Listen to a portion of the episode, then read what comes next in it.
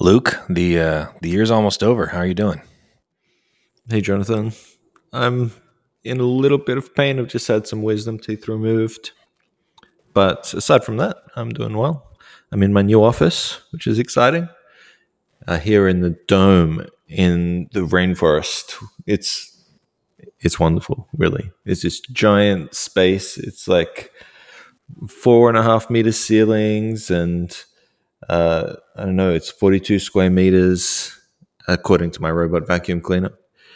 And in this in this large round dome and nobody around to bother me. Love it. That is fantastic. Can you see yourself uh, ever going to just a, a corporate job working in a big office again? No, no. I mean, most of my career and yours too has been remote, right? And yep. I don't know. It when when COVID hit and everybody started working remote, I was like, yes, finally, people are catching up. This is a future. And now we're in this sort of wave where people are returning to the office and starting to talk about how remote didn't work. And hmm I don't think remote did work for them because they didn't have enough time or uh, they didn't have a good reason even to to try and get yep. into work in the way that you and I know it can. Uh, for example, people were trying really hard to do synchronous communication and lots of Zoom calls and things like that. Yes. Whereas you and I know that the right way to do remote is asynchronously.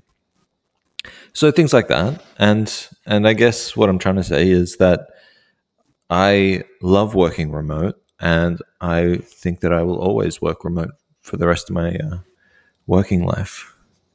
It took me a couple of years before I really settled into it. Like it's it's been over a decade now of being primarily remote, and it t- does take some adjustment time. And I mean, the tooling now like is a lot better in some ways. Yet the basics of asynchronicity are still the same. You know, we can use nicer things, but it's this idea of thinking, writing, and and at least for me, it also makes the times that we get together just that much more valuable mm-hmm. um, which uh, is a nice segue into my time in New York last week. Oh man, I'm I'm a bit jealous. I watched State of the Word, as I'm sure lots of people in WordPress did, but it would have been something special to be there. It was a, it was a pretty small crowd, no? It was. I, I feel like I'm not going to do justice to the count. I feel like it was less than 100 people. It might have been more. Um, yeah, but it was it was definitely a smaller group. So paint us a picture. What what are the things that we missed by watching it on the video? So it's held in the Tumblr offices. Uh, it was there last year as well. I didn't go last year. This was my first time attending in person, and so when you get there, um, it's a I mean it's a gorgeous office on the eleventh floor. Like it's just uh, it looks fantastic. Uh, there's Tumblr art all over the wall. Uh, it's not too big, but it's got like a it's far bigger than the video would let on. And um, yeah, so it's you've got these great views. They of course did it super nicely. There was a lovely check-in place to put your coats. I was uh, quite underdressed for New York weather. I'm used to my uh, uh, I mean I'm used to the cold, so it was uh, I don't I think the key focus for me though what really stood out was just the the overall vibe. It just felt quite relaxed. Uh, mm. i don't know if that was just a byproduct of seeing a lot of familiar faces just maybe this like close to the holidays people starting to you know kind of wind down a bit. But there was just a yeah just a, a lightness to it all that uh, i don't have a comparison to last year from those i spoke with though. It, it seemed quite similar to last year just a, an mm-hmm. intimate vibe yet also something where like, oh, there's there's like a palpable excitement to it where we're talking about WordPress. I had the privilege of sitting next to someone who was like new to WordPress, um, uh, a reporter from uh, somewhere outside, and like it was it was pretty interesting just to be able to hear their perspective and um, have fun with some uh, recurring themes, their confusion about .com versus .org, and yeah. and uh, oldie but a goodie. Yeah, I don't know. I just Yeah, an oldie but a goodie. And I, I just I enjoyed it a lot. I was there for about uh, about six hours, and it was just a lovely time. Yeah. And uh, hats off to the organizing folks. The food was fantastic. Nice. It did feel really relaxed. Yeah, in, the, in the Q and A, there was one part where the devs were there was like a dev question, technical question, and they're passing. Oh, maybe this person knows, oh, and they're yes. passing the mic around and answering, and like really technical terms, kind of unaware of you know the perhaps the audience I was listening. Yep. Um, and I don't know that I kind of a bit I tuned out a bit at that point, to be honest. But yeah, it did feel like people were just there taking it easy.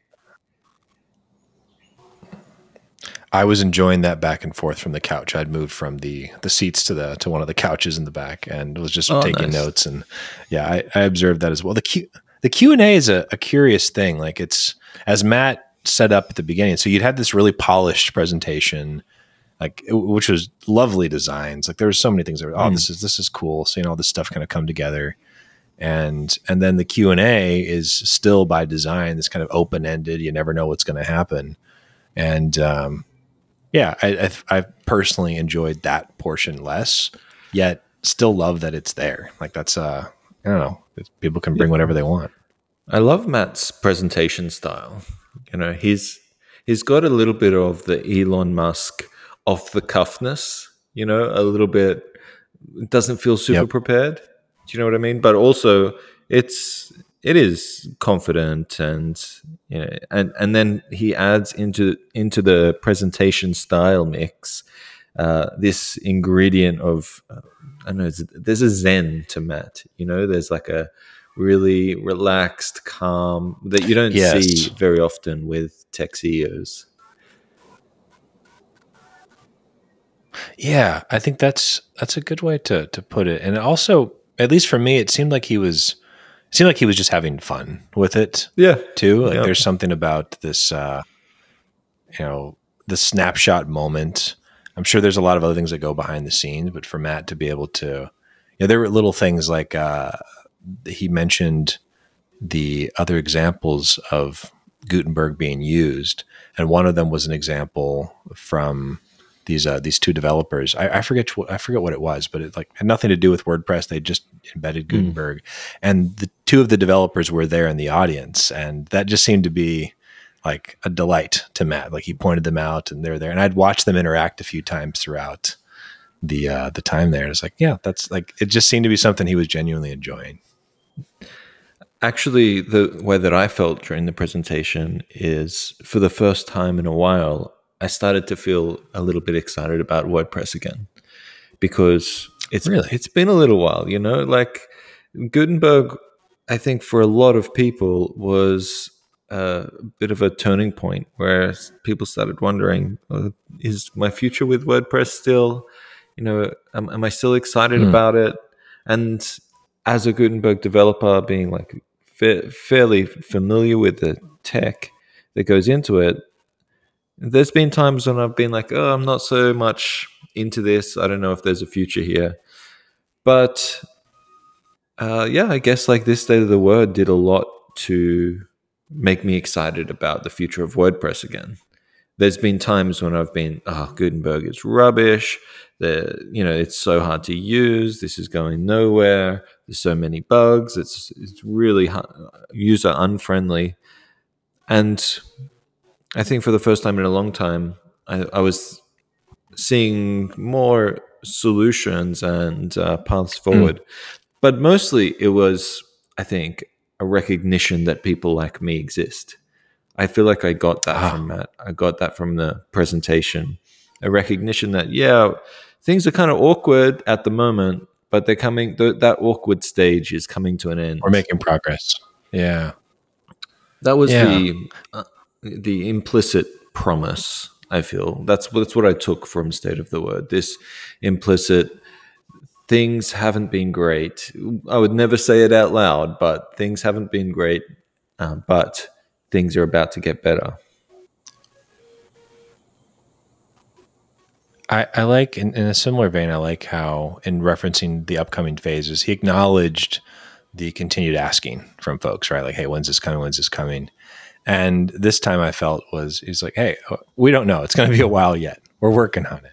Mm. Um, but this you know this this emphasis that I saw in hey we're, we're making progress or at least going in the right direction and maybe even a I don't know I would describe it as maybe even like a, a bit of a, a, humbleness from Matt about it like there is a lot of complexity here and yet still staying focused on there has been real progress what I what I find I think just looking at the meta of it all is this curious tension of the informality of that experience, like a small group of people. A lot of people are watching online, but like that small group there, this sort of relaxed, kind of fun, like references to like we're talking about jazz, these different things kind of coming back around. The informality of it, in contrast to just how how big an impact WordPress has on the broader web. And mm-hmm. I saw that evidenced by some of the folks there. Uh, Seth Godin's like casually sitting on the front, and mm-hmm. just just this uh, this interesting mix of people brought together by this thing. Like you wouldn't know we're talking about like a significant portion of the web based on the feeling that you had in that room. Like it felt like a little little WordPress gathering somewhere, and it's something I both love and I also find. Um, uh, oh, what's the like? It, it can be uh, sometimes that can lead us to underestimate like the size and stakes and complexity of the challenges. Um, mm. A lot of people's livelihoods, for instance, can be quite impacted by decisions that are made. And you know, there's there's been a little bit of back and forth about the Matt's uh, references to the improvements on .org and the introduction of uh, commercial as a category, and what oh, is that going to mean? Such a, a small reference to something that could have significant ramifications. Uh, Has it to, already been uh, implemented? These these okay, so so maybe a bit of definition in case listeners aren't. Plugins uh, in uh, have now got an opt-in uh, tag system where they can tag themselves as either commercial or community. And commercial yep. plugins, as you'd expect, are going to include free plugins that are on the plugin repo, but have some sort of upsells, have a premium version, something like that. So Yoast would be a great example of something yep. that you know there's a free version, there's a pro version, and the plugin repo is full of this, just full of it, stacked full, and yep. to the point where it's really hard to find a decent plugin that isn't upselling. And now there's also going to be a community tag. So you can specify that your plugin is a community plugin, and what that means is that there's no upsells, there's no pro version, there's there's no advertising in your WordPress admin, and we've talked about advertising a lot on this uh, podcast, and I think personally, I think this is a great yep. solution because people who um, I know people like me, people who care about not having a bloated and advertising heavy WordPress admin can just choose to only install community plugins. And that's what I'm going to be doing, really. Uh, like starting yep. with my next site. Sorry, but I'm going to be only looking for community plugins. And I think that this is going to be open doors for people because people start to see the value in creating open source stuff that isn't monetary. So I think Yoast has got a big problem, for example, and any plugins like this. Like there, there will be in the next twelve months a community SEO plugin that's not going to be trying to make money, but the author will, you know, get the community renowned. They'll get uh, job offers and things like this. There'll be other rewards maybe they'll have uh, donations. Be interesting to see how donations links will be supported inside of the community plugins. Uh, for example, I think that yeah. uh, Query Monitor is going to be a community plugin if it's not already, and it r- sends users to GitHub um, to sponsor the the project. I'm, so I'm excited about the opportunity we have. There's a few questions, but I'm excited about it because uh, as as uh, as much as I share your enthusiasm for community projects, they're, they're incredible, right? Like some of my favorite projects in WordPress, I would much more describe as community. The Pods project, for instance, does not have a strong like commercial angle to it, and I think this will give give more credit and space to some of those. Yet we still need to properly take care of the commercial side of things.